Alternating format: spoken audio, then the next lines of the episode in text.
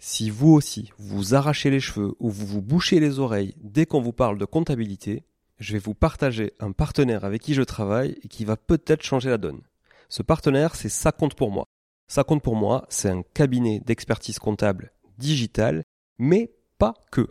Pas full digital. C'est un cabinet sur lequel vous avez un accès à un conseiller dédié, un comptable, un expert comptable dédié qui va vraiment vous accompagner de A à Z dans toute la constitution de votre société, mais aussi toute sa gestion, bien évidemment, de la comptabilité, du juridique, du social, du fiscal. Le tout grâce à une plateforme en ligne hyper intuitive qui vous permettra d'avoir en temps réel et en un seul coup d'œil l'état de votre comptabilité. Ça Compte Pour Moi, c'est une vraie équipe hyper réactive qui vous apporte du conseil au quotidien dès que vous en avez besoin. Ils font aussi partie d'un groupe beaucoup plus gros qui s'appelle Compagnie Fiduciaire et grâce auquel vous pourrez avoir accès à un cabinet d'avocats, un cabinet de gestion de patrimoine et plein d'autres services à trois cent soixante degrés. Je vous invite à aller visiter leur site sans tarder, ça compte pour moi point f r, tout attaché. Et surtout, si vous les contactez, partagez le code Money Tree au chargé d'affaires parce que j'ai négocié pour vous un mois de comptabilité offert. Leurs tarifs sont hyper abordables et hyper bien placés, c'est sans engagement et les trois premiers mois sont satisfaits ou remboursés. Bref, je ne peux que vous conseiller de tester et vous serez franchement pleinement convaincu.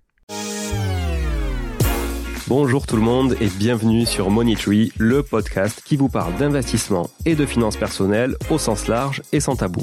Je suis Julien Calamotte, investisseur passionné et auteur du livre à succès S'enrichir grâce à l'immobilier. J'avais envie de partager ma façon d'investir, forcément, mais également de découvrir avec vous de nouvelles façons de faire fructifier notre argent. C'est pourquoi j'ai créé ce podcast pour y recevoir des invités qui nous partagent leur savoir et leurs expériences en toute simplicité. J'espère sincèrement que les échanges que je vais avoir avec l'invité du jour vont permettre d'enrichir vos connaissances autant que les miennes. Je vous souhaite une excellente écoute. Bonjour à tous, bienvenue dans cet épisode, euh, un épisode technique aujourd'hui, un épisode technique sur lequel je reçois euh, Mathieu Chauveau. Salut Mathieu. Salut Julien. Comment vas-tu ? Ça va très bien, merci et toi ? Ça va, ça va, impec. Ouais. Je, merci de me recevoir, c'est la deuxième fois que tu me reçois ici, ouais. Dans cette salle, ça n'a mmh. pas changé. Non. Les décors sont toujours euh, chouettes, enfin, c'est cool. Donc je suis content d'être là parce qu'aujourd'hui on va parler de sujets techniques. On avait fait un premier épisode qui présentait, euh, euh, qui présentait ton, pro, ton profil, ton parcours, mais qui présentait aussi Ça Compte Pour Moi, ouais. Puisqu'aujourd'hui tu es le, le C E O de Ça Compte Pour Moi qui est une entreprise de, d'expertise comptable digitalisée, mmh. voilà. Dis-moi si je me trompe, mais c'est ça, c'est, j'essaie de la définir. C'est exactement ça. Voilà. euh, donc on avait présenté tout ça. Je, j'invite toutes les auditrices et tous les auditeurs à réécouter l'épisode parce qu'on avait vraiment présenté euh, bah, votre modèle aussi et qu'est-ce que vous pouvez apporter aujourd'hui à un investisseur locatif, mais aussi à un entrepreneur mm-hmm. qui aurait besoin de comptabilité, de juridique, mais aussi d'autres choses parce que vous faites partie d'un groupe qui est beaucoup plus conséquent que Ça Compte Pour Moi, qui est la Compagnie Fiduciaire, qui vous permet aussi d'accéder à des avocats, euh, des juristes euh, et plein d'autres, euh, plein d'autres corps de métiers finalement qui peuvent être très intéressants et cohérents pour un chef d'entreprise ou un investisseur locatif. Qu'on soit d'ailleurs en nom propre ou en société, on parle là de, de l'investissement immobilier. Exactement.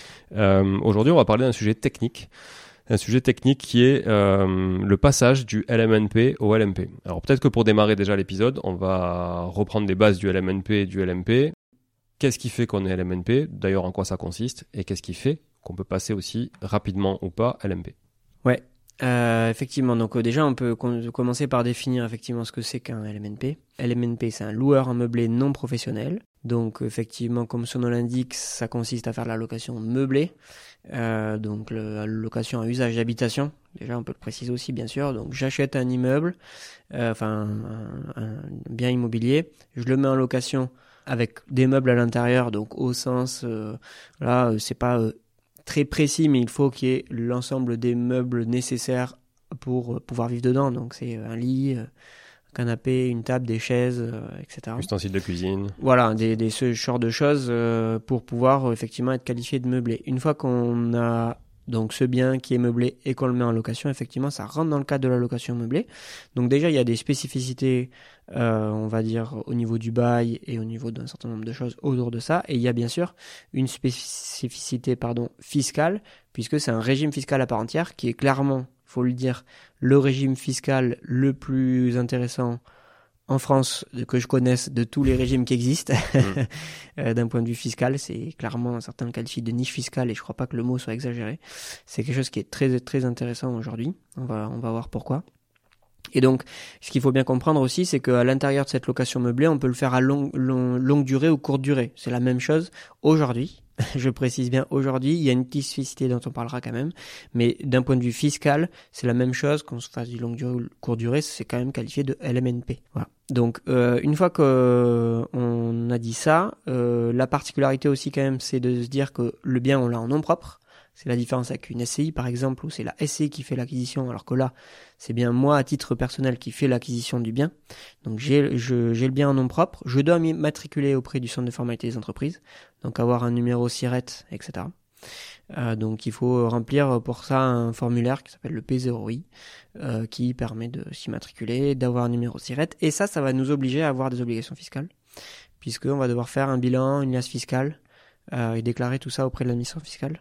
Et se faire accompagner, généralement aussi, d'un expert comptable pour faire tout ça. C'est ça qui est un peu paradoxal d'ailleurs, c'est qu'on parle de location meublée non professionnelle, oui. Et de suite on doit se faire immatriculer et exactement. Avoir un numéro de SIRET. C'est... Ouais, c'est une bonne remarque et on verra la différence avec euh, le professionnel. La différence entre les deux, justement, c'est qu'en fait, l'administration considère que non professionnel, ça veut dire que c'est pas notre activité principale et que c'est pas notre source de revenus principale. Donc, c'est pas exercer à titre professionnel, comme si par exemple on est salarié en parallèle, c'est ça notre activité professionnelle. Mmh.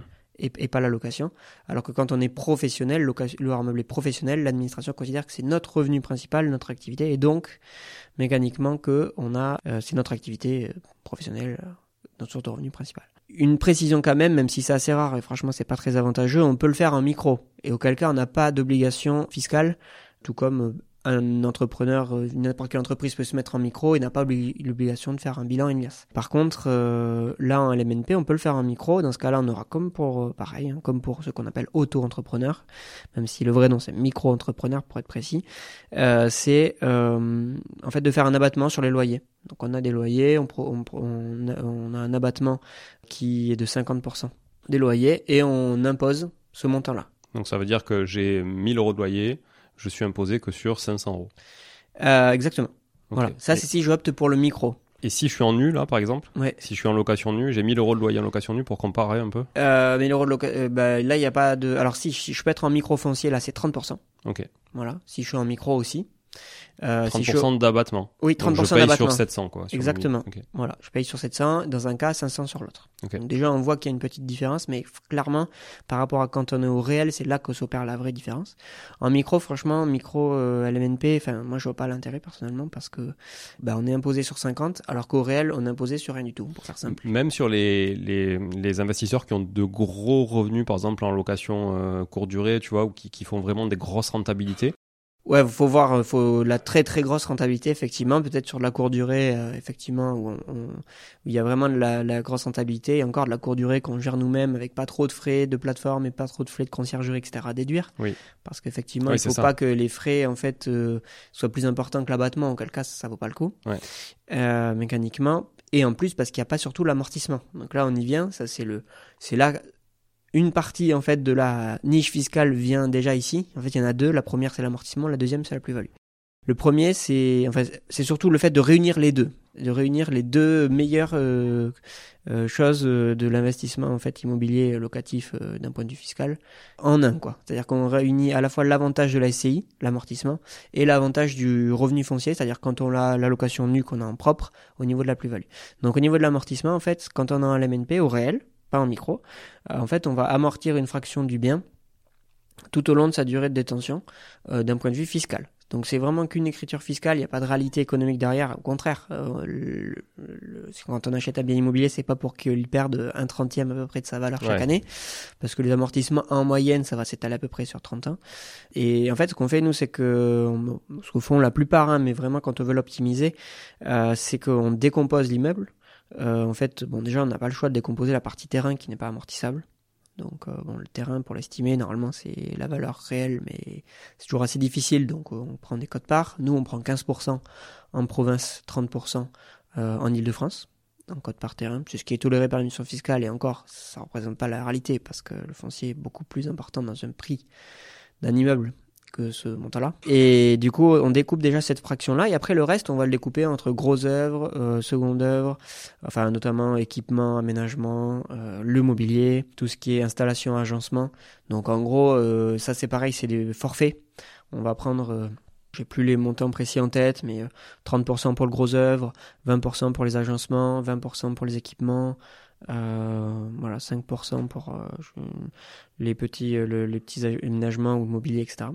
Et on considère que du coup on décompose ce bien et chaque composant va être amorti sur une durée différente. Okay. Ce que ça permet, c'est ça permet d'amortir plus vite, parce qu'en fait on va amortir les composants euh, euh, les plus les moins importants de manière plus rapide. Ouais. Notamment sur dix ans à peu près, on peut amortir entre cinq et dix ans tout ce qui est euh, en fait équipement, agencement, c'est euh, en pratique hein, c'est euh, les peintures, c'est euh, les euh, euh, tout ce qui est euh, sol, tout ce qui est euh, cuisine, tout ce qui je... va s'user euh, plus, plus c'est vite, ça, quoi, mécaniquement, fait. Effectivement. Et le gros œuvre, on l'amortit sur cinquante ans, ouais. Parce que bah, le gros œuvre, a priori, ouais, c'est logique. On n'est pas parti pour changer la toiture euh, tous les dix ans. Donc, euh, du coup, on, on amortit ça, euh, voilà, le gros œuvre plus loin, l'équipement plus, euh, plus court. Du coup, ça permet d'amortir plus fort sur les premières années. Parce que si on amortissait tout sur trente ans, par exemple, bah en fait, au final, ça serait lissé dans le temps. Alors que là, en décomposant, on amortit plus fort les premières années parce qu'on va amortir vite les, les composants. Euh, on a quasiment la moitié déjà du bien immeuble qu'on va amortir sur dix ans. Et après, le reste va s'étaler. Et en fait, à quoi ça permet d'amortir vite, et donc ça permet surtout de pouvoir euh, bah, bénéficier de l'avantage fiscal plus fort au début, et potentiellement après quand on vend le bien, bah on s'en fiche, on a pris ce qu'il y avait à prendre, mmh. Et ce qui restait à prendre au final c'est pas grave parce qu'on a pris le plus gros du le plus gros du du, du, du butin. Donc euh, du coup c'est autant prendre ce qu'on peut prendre tant qu'on a encore le bien. Donc ça veut dire que comme j'ai beaucoup plus d'amortissement sur les premières années de détention, donc je sais pas, ça va être quoi, peut-être dix ans. Ouais, comme ça, ouais. Ouais, autour de dix ans. Ouais. Finalement, la, le bon timing d'arbitrage en L M N P, on va dire que c'est à peu près dix ans. Quoi. C'est ça. Ce qui est un bon timing d'arbitrage, mais... de toute façon, ouais. Généralement aussi de manière économique pour réaliser sa plus-value au bout d'un moment. Euh, ouais. Je pense que enfin, c'est quelque chose qui est assez commun comme horizon de placement, on va dire, dans l'immobilier, hmm. Une dizaine d'années. Euh, parce qu'au bout d'un moment, il faut réaliser sa plus-value, parce qu'il faut convertir aussi son... Euh, son effet de levier pour pouvoir, euh, bah, avec ce qu'on a remboursé, repartir à zéro, repartir sur un autre. Enfin bref, il ouais. y a plein de mécanismes aussi qui entrent en compte, mais le, le point fiscal rentre aussi en compte avec. Eh oui, Donc en ah fait, ouais. l'horizon d'une dizaine d'années, il est très cohérent d'un point de vue immo. Ouais. Donc euh, de tous les plans, quoi. Alors c'est, c'est cet avantage dont tu parlais sur le L M N P qui est justement euh, cette, euh, on va dire, euh, ce double avantage hein, qui est plus-value des particuliers et amortissement. Comme peut le faire un professionnel aujourd'hui. Un particulier ouais. ne peut jamais amortir quoi que ce soit dans sa fiscalité personnelle, ouais. a priori. Euh, ça, c'est remis en question aujourd'hui par un projet de loi de finances. Est-ce que tu peux nous en parler, justement, parce que ça a fait débat il y a quelques mois, justement, quelques ouais. semaines, quelques mois euh, là-dessus. Euh, tout le monde en a parlé dans les médias, euh, médias spécialisés notamment, ouais. euh, pendant deux trois jours. Et puis... Pff, on n'entend plus parler, c'est passé aux oubliettes, voilà. Donc euh, maintenant, euh, plus personne n'en parle. Et je pense qu'il a été assez mal compris, ce projet de loi de finances, assez mal interprété, et qu'on a lu un peu tout et n'importe quoi. Est-ce qu'on peut revenir un peu là-dessus, justement, et éclaircir ça ? Ouais.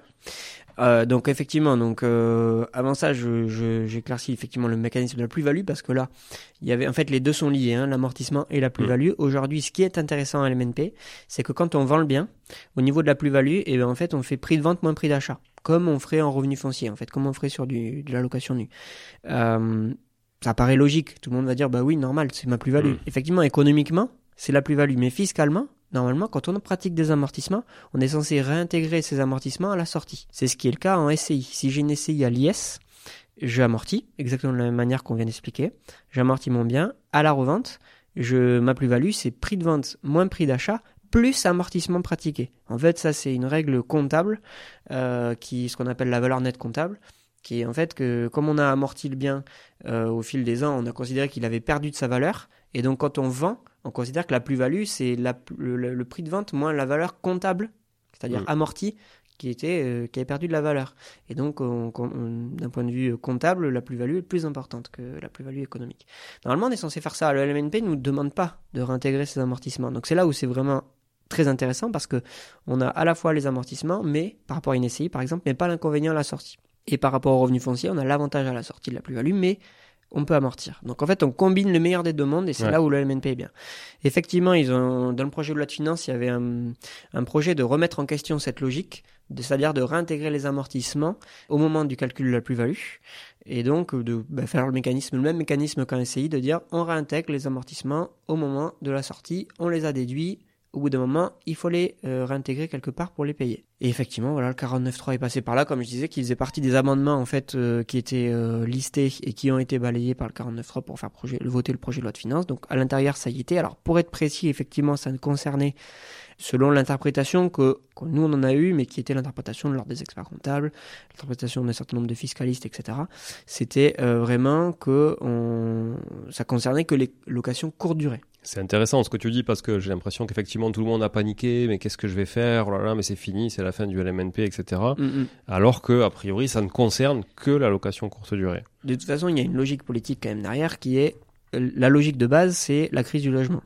De dire que euh, y a, c'est difficile de trouver un logement, notamment en Île-de-France, enfin dans toutes les grosses métropoles, euh, pour euh, notamment... des gens un peu plus euh, euh, dans la précarité, en tout cas, enfin pas forcément grande précarité, mais on va dire des, euh, des étudiants, des personnes sans emploi, et cetera. Donc bref, il y a un problème de trouver du logement. En face, il se retrouve qu'il y a un certain nombre de logements qui sont utilisés à des fins touristiques, et ou voire qui ne sont euh, bah, inoccupés à certaines périodes de l'année, notamment en tout cas euh, l'hiver, qui ne sont pas occupés. Donc en fait, ils ont envie de réunir les deux en se disant, bah, en fait, donc, euh, ceux dont je parle, c'est des locations courte durée, hein, qui sont notamment en tout cas... Euh, sur des plateformes type Airbnb, et donc du coup au bout d'un moment ils se disent bah il y a des logements en fait qui sont qui sont pas à usage vraiment d'habitation pour des gens qui habitent la ville, qui sont pas utilisés, on a des gens qui trouvent pas de logement, il faut qu'on trouve une solution. Donc c'est pour ça que c'est la courte durée surtout qui les intéresse et pas la longue durée, parce que la longue durée au final elle est déjà à usage d'habitation et elle, elle permet déjà d'avoir du logement pour les personnes, pour les gens. Donc pour moi le vrai en fait c'est, c'est vraiment le, ce qu'ils veulent vraiment, ce que le gouvernement et je pense tous les gouvernements successifs voudront vraiment appuyer, ça sera la location courte durée. Donc pour moi il y a pas il y en a pas voilà, je bon, je vais pas ma main à couper, mais pour moi la longue durée n'est pas en danger, parce que il y a un intérêt aussi à ce que ça fonctionne comme ça pour que les gens ils achètent aussi des biens, qu'ils les rénovent. Bien généralement sûr. Quand c'est un, des biens qui sont meublés, ils sont plutôt qualitatifs. Mmh. Etc. Quand même, c'est pas de la courte durée. Aujourd'hui, en fait, en tout cas, on a plein de biens qui sont meublés en longue durée, qui sont tout aussi qualitatifs que des courtes durées. Oui. Euh, y a des choses qui se développent, des co-living, des, des, des, des choses comme ça qui font que il y a un intérêt quand même aussi pour la rénovation des bâtiments, la rénovation énergétique, à ce qu'il y ait quand même une petite, un petit intérêt à aller sur le sujet, quoi. Il y a une vraie cible aussi du, du logement meublé, notamment la petite surface. Un étudiant, il ne va pas euh, dé, dé, déménager ses meubles, voire acheter des meubles pour un an, deux ans d'études dans une ville.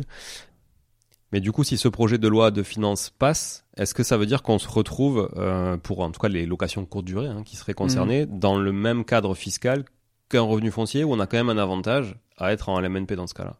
Euh, alors on se retrouve pas tout à fait dans le cadre du revenu foncier parce qu'on continue à amortir quand même. On se retrouve plus dans le cadre de la S C I à l'I S pour moi. En fait, c'est ça. En ouais. gros, on reviendrait dans le même cadre que la ouais, S C I à l'I S. Mais quand tu fais le calcul au bout du bout, oui. c'est-à-dire parce que la S C I à l'I S par rapport à la S C I à l'I R par exemple, au final, quand tu fais vraiment le calcul, ça dépend des années de détention, mais tu te rends compte qu'il n'y a pas grosse différence à Exactement. terme. Ah, l'impôt, oui. soit tu le payes tout de suite, Totalement. soit tu le payes après, mais tu le payes toujours. Je suis d'accord. Donc là, j'imagine que c'est un peu la même chose. C'est à peu près la même chose, l'avantage par rapport à la S C I à l'I S quand même. C'est-à-dire qu'on aurait à peu près le même résultat, donc j'amortis, je réintègre mes amortissements à la sortie. La différence avec la S C I à l'I S, c'est que la S C I à l'I S, à la sortie, je réintègre mes amortissements et je suis soumis à l'I S. Et après, si je veux me distribuer l'argent, à la flat tax sur les dividendes. Donc j'ai quand même une double imposition que je n'aurais pas là en L M N P, parce qu'en fait j'ai seulement ma plus-value qui est directement imposée à donc dix-neuf pour cent impôt plus dix-sept virgule deux de prélèvements sociaux, donc trente-six virgule deux. Au final les trente-six virgule deux sont moins importants que I S à quinze et vingt-cinq pour cent plus prélèvements sociaux à trente, enfin flat tax à trente. Ouais. Voilà, oui, du euh... fait que ce soit toi en nom propre qui détienne le bien et pas, pas une personne morale. Exactement, donc il y a une, quand même une petite différence. Euh, là-dessus, si je veux m'approprier notamment euh, l'argent, si je laisse l'argent dans la S C I, là pour le coup et que je réinvestis, c'est pas pareil, mais il restera une petite différence là-dessus. Pour autant, c'est pas passé cette année. Euh, ça fait déjà quand même euh, plusieurs années hein, que ça revient. Mmh. Ça n'a été jamais allé aussi loin. Euh, dans le, ça n'a jamais été jusqu'à un amendement présenté en fait euh, à l'Assemblée. Ça a toujours été dans des commissions, et cetera. Donc, euh, par contre, il y a quand même deux choses qui sont passées. Euh, la première, c'est l'abattement, enfin qui sont passés, qui sont allés plus loin.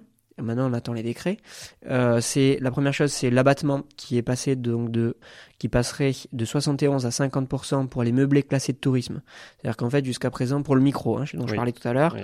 le micro, en fait, on avait, je dis, je parlais de cinquante, mais on avait aussi un abattement de soixante et onze si on était reconnu comme un meublé classé de tourisme. C'était beaucoup oui. les gîtes, notamment, qui étaient là-dedans, donc, les chambres d'hôtes. En fonction du nombre d'étoiles, t'as un abattement différent. Exactement. Voilà, il fallait être reconnu effectivement. Euh...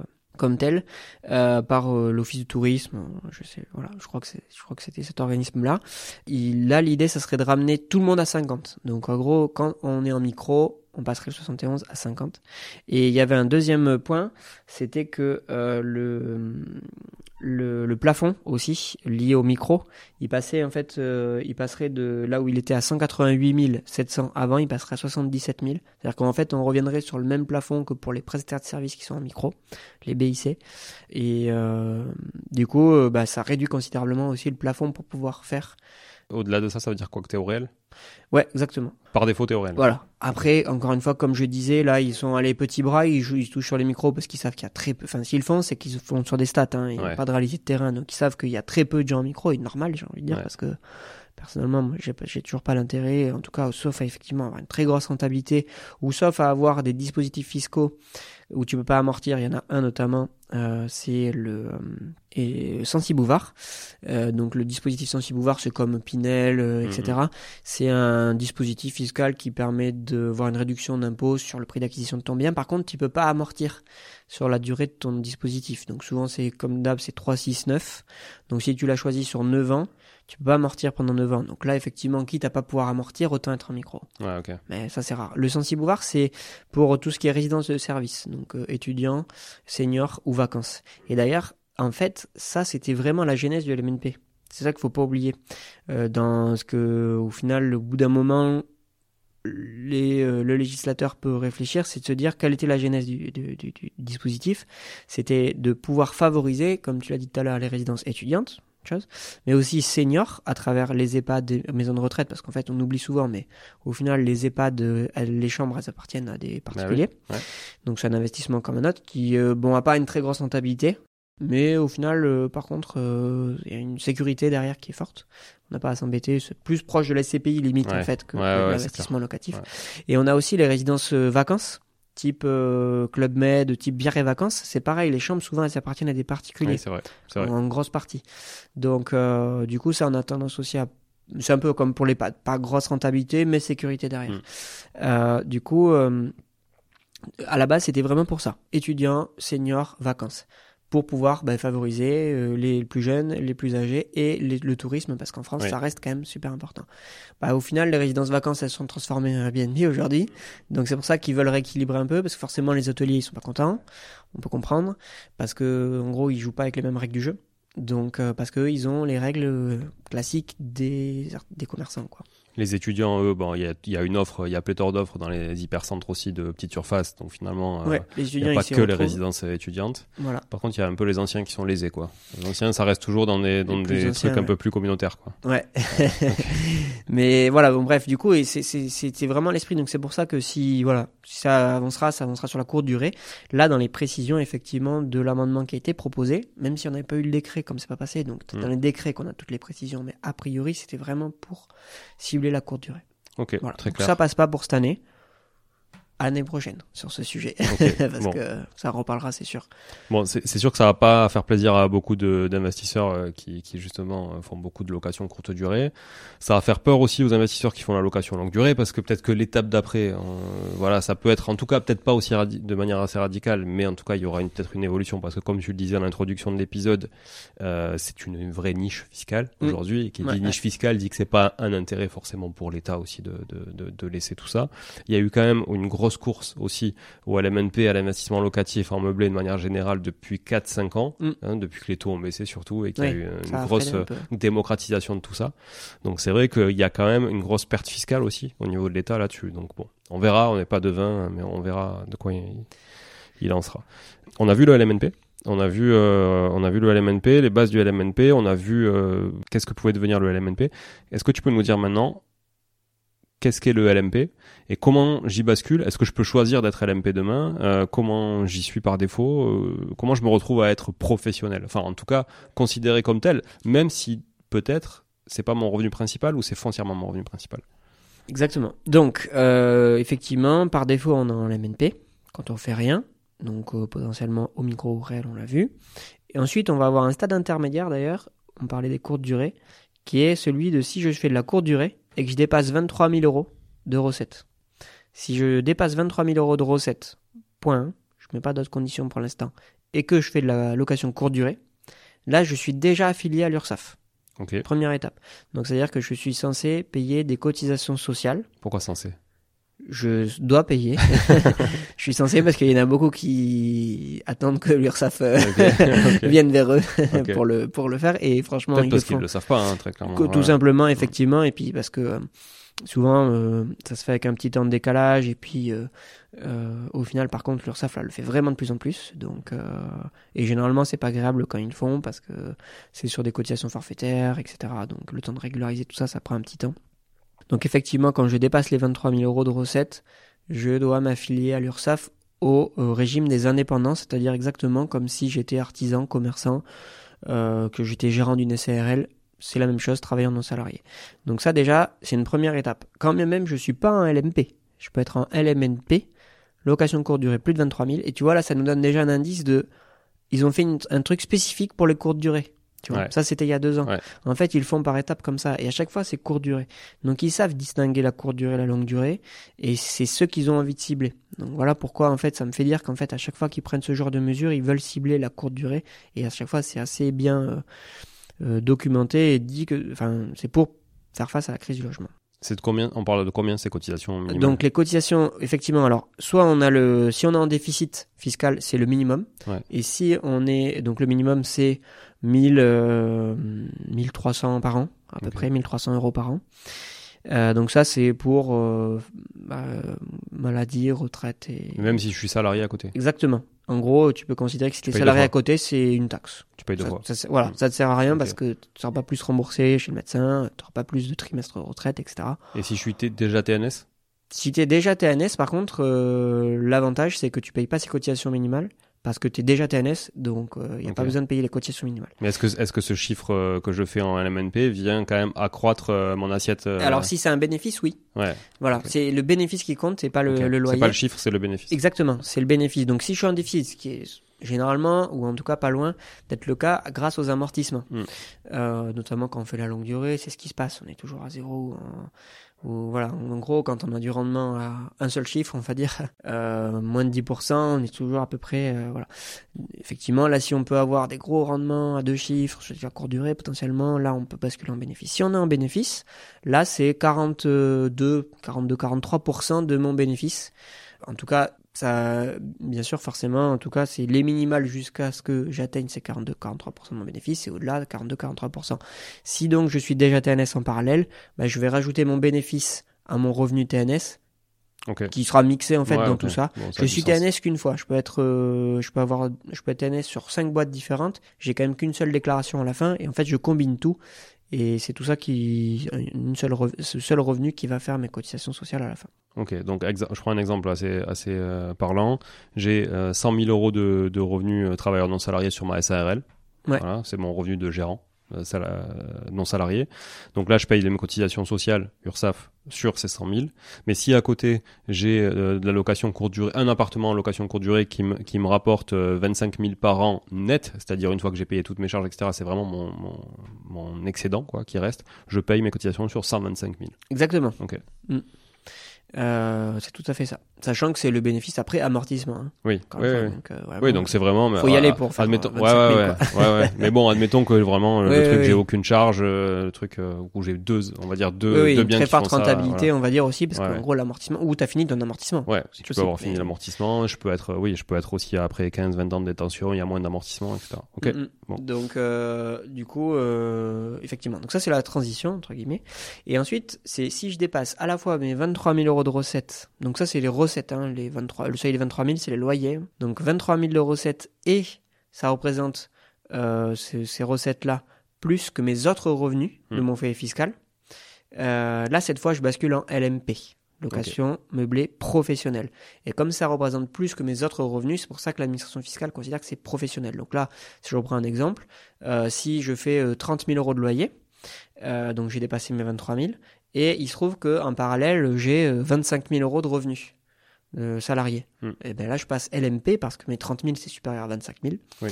Et quand je parle des vingt-cinq mille, c'est tout le, fo- le foyer fiscal compris. Donc, oui. euh, conjoint, euh, notamment, en fait, en tout cas, c'est les revenus euh, de tout le foyer fiscal. Donc, si je suis marié, c'est euh, moi, mon conjoint et ou pas que c'est d'ailleurs. Mais ça, euh... si, si t'as L M N P, elle a une indivision, ou t'as L M N P, elle est forcément... À, à non, p- ouais, peu importe les indivisions ou pas. Ok. Voilà. Donc moi, j'ai acheté euh, un bien à cent pour cent, j'ai, j'ai acheté tout seul, comme un égoïste, cent pour cent, ouais. Je détiens cent pour cent. Et euh, non, mais tout le monde n'est pas égoïste parce qu'il achète un bien tout seul. Hein. Mais ouais. Je vais le préciser au cas où. Il y a des gens qui... Non, mais j'achète, j'achète un bien, ma, ma femme, elle n'achète euh, pas, rien du tout, mais mon bien, il me rapporte euh, effectivement, comme tu dis, trente mille, mais le revenu de notre foyer, c'est que vingt-cinq mille au global. Bah, du coup, je passe quand même... Ouais, euh, quand ouais, même. Okay. Exactement, c'est le revenu du foyer. Ok. Donc euh, voilà, donc c'est à ce moment-là que je bascule euh, loueur meublé professionnel. Donc ce que ça implique déjà à court terme, c'est de payer des cotisations sociales. Donc si je n'en payais pas déjà, ce qui est possible, si je faisais de la longue durée, j'avais pas ce problème de, oui. de vingt-trois mille, donc j'avais pas eu un seuil intermédiaire. Donc si je fais de la longue durée, ben, je vais commencer à connaître les cotisations T N S, donc même ce principe. Minimum, minimal si je suis en, en déficit et puis quarante-deux à quarante-trois pour cent si je suis en, en, en bénéf. Et ensuite, ce qui va euh, changer, alors il y a plusieurs choses qui vont changer. Le premier, c'est euh, donc, enfin, c'est les cotisations T N S. Le deuxième, c'est les déficits. Donc, si on l'a pas dit tout à l'heure, mais si je suis en L M N P, donc si je génère un déficit, ce déficit, il est reportable sur mes revenus de même nature, donc sur mes autres revenus L M N P des dix ans qui suivent. Oui. Reportable dix ans en avant, mais uniquement sur mes revenus L M N P. Si je suis L M P, maintenant, ce déficit, je l'ai toujours. Cette fois, il est imputable sur tous mes revenus. Donc ça, c'est un avantage, ouais. entre guillemets, ouais. du L M P. Si j'ai un déficit de dix mille, que j'ai mes, euh, mon salaire de vingt-cinq mille en parallèle, ben, je vais être imposé que sur quinze mille. Mmh. vingt-cinq moins dix. Là, on, ça, par, on parle du déficit, hein, pas des amortissements. On parle du déficit, effectivement. Purement déficit, après amortissement. Il y a une règle spécifique, l'article trente-neuf C du Code général des impôts, qui a une spécificité, en fait, en tout cas par rapport aux amortissements, et qui nous oblige à faire en sorte que les amortissements ne puissent pas générer un déficit dans une certaine mesure. Je te passe les détails parce qu'en fait, c'est en fonction aussi des charges d'exploitation. Mais en gros, euh, le... cet article limite le poids de l'amortissement dans le, euh, la détermination du résultat fiscal. Et donc, il va faire en sorte que chaque année, en fait, euh, potentiellement, je vais pas amorti... enfin, je vais pas utiliser fiscalement parlant l'intégralité de mon amortissement, parce que je, je peux pas. Par contre, il est pas perdu, il est mis en, en stand-by, en fait, et reportable pour la suite. Okay. Donc ça, c'est L M N P ou L M P, c'est pareil. Euh, donc si je suis en L M N P, je, voilà, je fais mon amortissement. Donc je te donne un exemple, j'ai dix mille euros de loyer, Euh, cinq mille euros de charge, donc euh, a priori cinq mille euros de, de résultats déjà avant amortissement, et imaginons j'ai euh, dix mille euros d'amortissement, donc normalement ça m'aurait amené à moins cinq mille. Mmh. Si je rentre dans la règle de l'article trente-neuf C, mais ça je vous laisse, enfin euh, je, je, je, j'invite tout le monde à, ce que, à laisser son expert comptable faire ce calcul là, parce que même pour nous ça se fait automatiquement parce que c'est assez complexe. Il, potentiellement on va nous dire euh, ben, en fait non, là on peut pas générer de déficit, ce qui dans mon cas serait le cas d'ailleurs, parce qu'on n'avait pas beaucoup de charges. Et donc c'est cinq, il y a cinq mille euros de trop qui débordent, c'est-à-dire qu'en gros je vais ramener mon résultat à zéro. Souvent on ramène le résultat à zéro, c'est peut-être pour ça certains se posent la question, à L M N P je comprends pas, j'ai toujours, mon, mon expert comptable il m'envoie toujours tous les ans, le résultat euh, il est zéro. Ouais, ouais, ouais, et en fait vrai. Pourquoi il est à zéro, c'est parce qu'en fait euh, quand on rentre dans le cas de l'article trente-neuf C, c'est-à-dire que les charges en gros sont pas très importantes pour faire simple, enfin, si, parce que si je résume cet article en fait il nous dit que en gros, seules les charges peuvent nous amener à ré- générer un déficit. Donc, oui. Si de base, j'avais eu douze mille euros de charges, mais ça dépend quelle charge, hein, mais douze mille euros de charges, mais dix mille moins douze mille, j'ai, je pouvais être en déficit à ce moment-là. Mmh. Mais par contre, euh, mes maxi de deux mille. Donc, ouais. Mes amortissements auraient quand même été réintégrés, et cetera.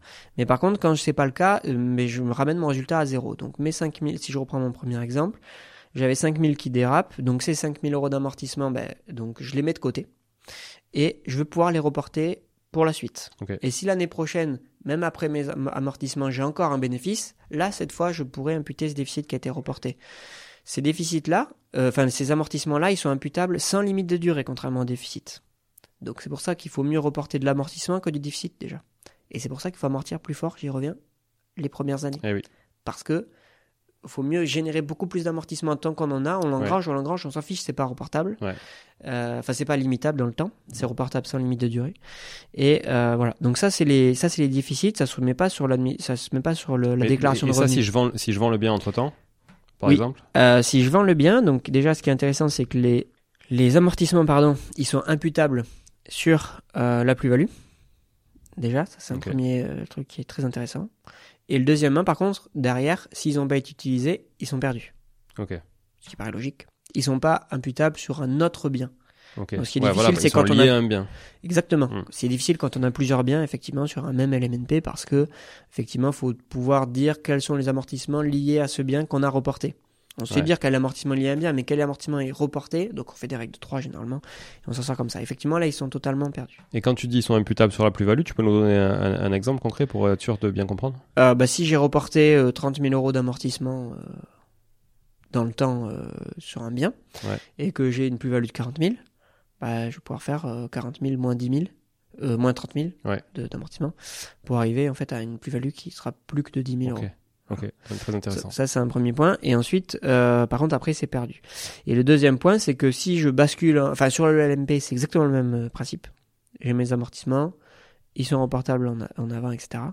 Et quand je passe de L M N P à L M P, je les conserve. Ok. Voilà. Je... Tu conserves tes amortissements. Je conserve mes amortissements. Mais pas tes déficits. Mais pas tes déficits. En tout cas, tu les conserves, tes déficits, mais ils sont pur... il reste des déficits L M N P okay. qui seront imputables que sur des revenus L M N P dans les dix ans qui viennent, mais ils ne se transforment pas en déficit L M P. Quoi. Donc on pourrait dire que l'amortissement, lui, il est... déficits différents. On pourrait dire que l'amortissement, lui, il est lié vraiment au bien.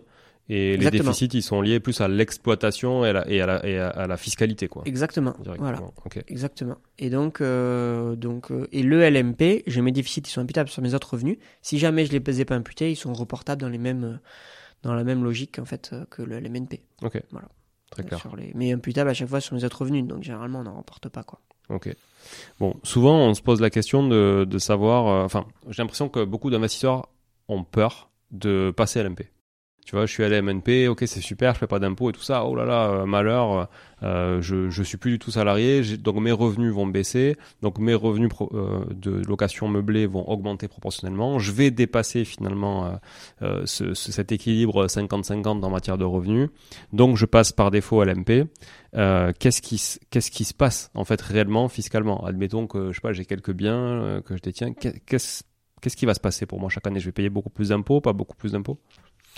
Euh, donc effectivement, la première des choses, c'est que d'être soumis aux cotisations sociales, comme on l'a dit tout à l'heure, T N S. Mmh. Si on est au minimum, ça va, c'est pas trop méchant. Ouais. Euh, sachant que si on n'a pas d'autres revenus, dans tous les cas, bah, pour le coup, là, ça permet d'avoir une couverture sociale. Ouais. Euh, donc ça, c'est le premier impact. Le deuxième, en fait, bon là, on vient de le dire par rapport au déficit, et cetera. Et le troisième, effectivement, c'est sur la plus-value. C'est là où le vrai, la vraie différence se fait. Enfin, pour moi, parce que bon, les cotisations T N S, je trouve que ça va, c'est supportable. Le, la plus-value, ça change totalement de régime, parce que la L M N P, on a en plus-value des particuliers. Donc je le disais, plus-value des particuliers, c'est cool. Prix de vente moins prix d'achat, on réintègre pas les amortissements. C'est, l'imposition, je crois que je ne l'ai pas dit tout à l'heure, c'est dix-neuf pour cent impôt sur revenu plus dix-sept virgule deux pour cent ouais. prélèvements sociaux, donc trente-six virgule deux pour cent. Ok, c'est quand même pas mal, mmh. c'est sûr, ça fait un peu plus d'un tiers du bien, mais j'ai un amortissement un pour durée de, de détention, ouais. un tiers de la plus-value, ouais. pardon, mais j'ai un, un amortissement pour durée de détention au bout de cinq ans, qui fait que bah, y a quand même six pour cent par an, jusqu'à la, alors soit vingt-deuxième, soit trentième année, selon si on veut, impôt sur revenu et prélèvements sociaux. Donc, on a quand même euh, un régime intéressant. L M P, on passe en plus-value des professionnels. Donc, il y a des inconvénients, des avantages. Euh, enfin, un avantage. Je vais commencer par l'avantage, parce qu'il y a des, des inconvénients et un avantage. L'avantage, c'est de pouvoir, oh, si on est en L M P depuis plus de cinq ans, donc c'est le statut L M P hein, et pas le bien depuis plus de cinq ans. Mmh. C'est qu'il faut avoir le statut L M P depuis plus de cinq ans. Si je vends mon bien, et, euh, et donc je suis L M P depuis plus de cinq ans, et que j'ai moins de quatre-vingt-dix mille euros, de recettes, donc de loyer, j'ai une exonération de la partie impôt sur le revenu okay. sur ma plus-value. Donc les quoi, dix-neuf euh, exactement, les dix-neuf pour cent. Donc ça, c'est l'avantage. Donc c'est ce qu'on appelle le cent cinquante et un septies du Code général des impôts. Mais je paye quand même mes prélèvements sociaux, dix-sept virgule deux. Voilà. Par contre, il reste les prélèvements sociaux et, ça c'est l'inconvénient principal pour moi, c'est les cotisations T N S sur la plus-value court terme. Donc, c'est-à-dire que, concrètement, la plus-value court terme, c'est la plus-value réalisée à hauteur des amortissements. En gros, j'ai fait mes amortissements. Quand je vends mon bien, en gros, ben, on, si on prend un exemple, j'ai vendu mon bien cent cinquante mille, je l'avais acheté cent mille. Mmh. Donc, euh, déjà, j'ai économiquement une plus-value de cinquante mille. J'ai amorti, entre-temps, j'ai amorti trente mille euros. Donc, au final, déjà, ma plus-value, elle va grimper à quatre-vingt mille, parce que je réintègre mes amortissements. Donc, cinquante mille plus trente mille, quatre-vingt mille euros déjà de base de plus-value.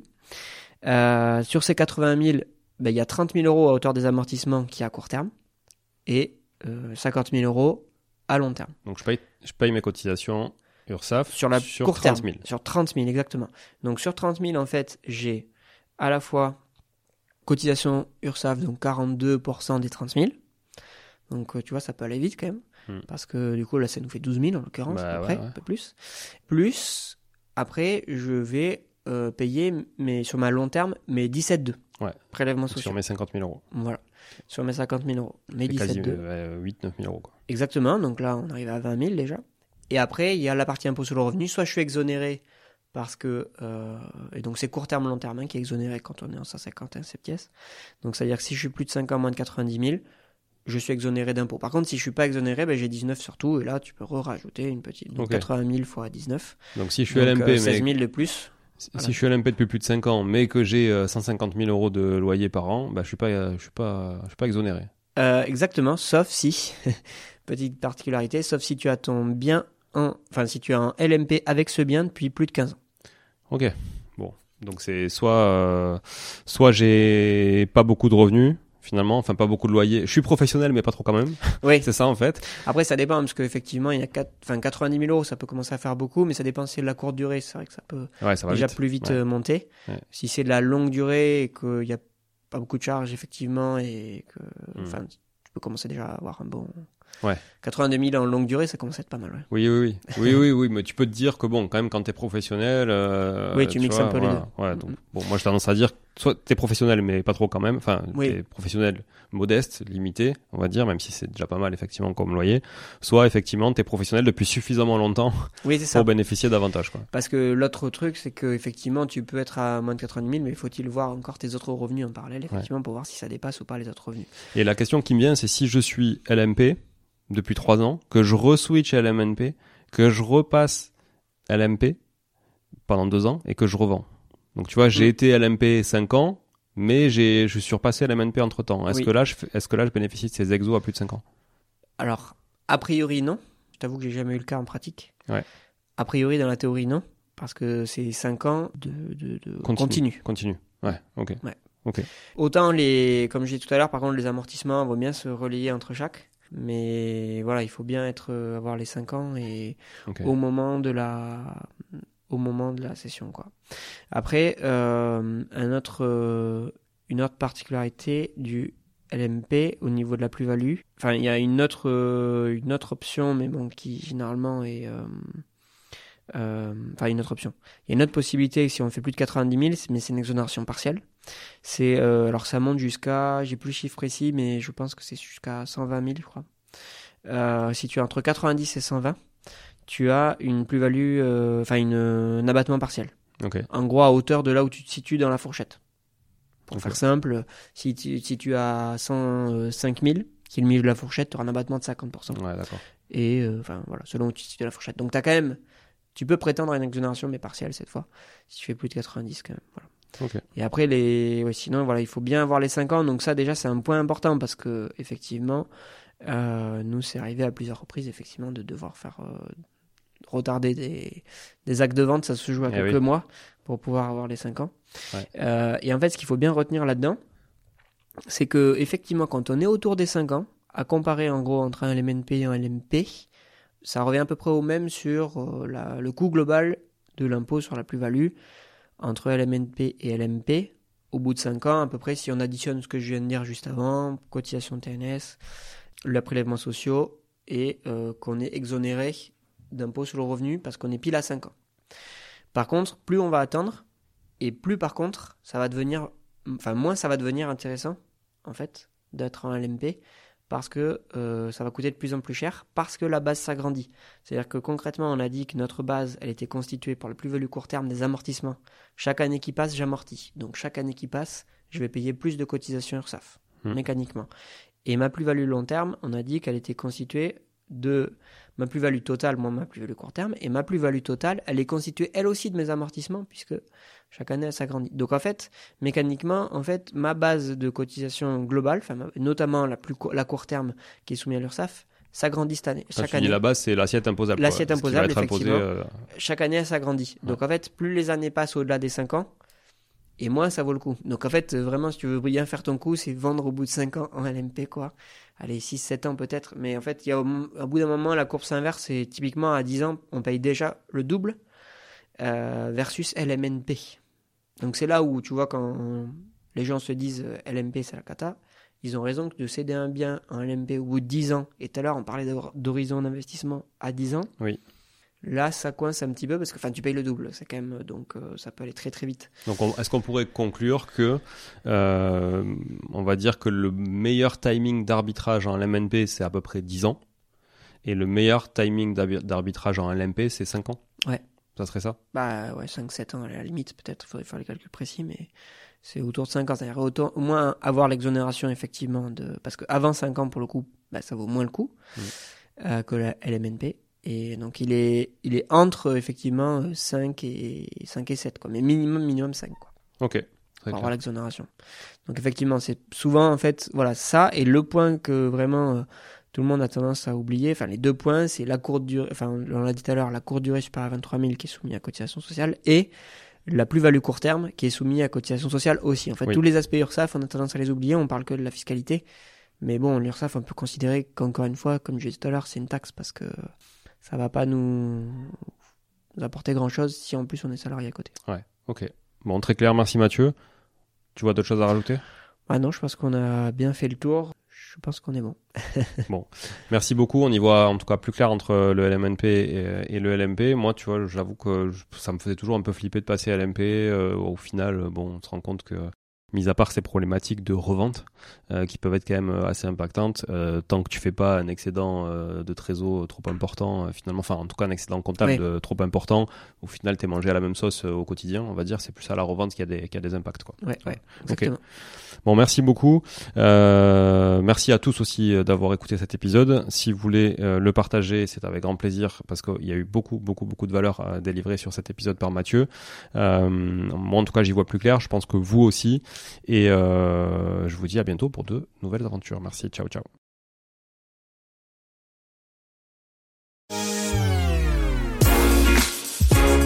Bon, si vous êtes là, c'est que vous avez écouté jusqu'au bout et a priori, l'épisode vous a plu. Si c'est bien le cas, n'hésitez pas à le partager autour de vous. Notez ce podcast sur Apple Podcasts et Spotify en laissant un commentaire cinq étoiles. Je ne vous le répéterai jamais assez, mais c'est grâce à vous que ce podcast vit aujourd'hui et peut continuer de vivre en vous proposant un contenu toujours plus qualitatif. Merci encore. Je vous retrouve très vite sur un nouvel épisode de Money Tree. En attendant, je vous souhaite la meilleure des réussites dans vos projets et un bon enrichissement. À très bientôt.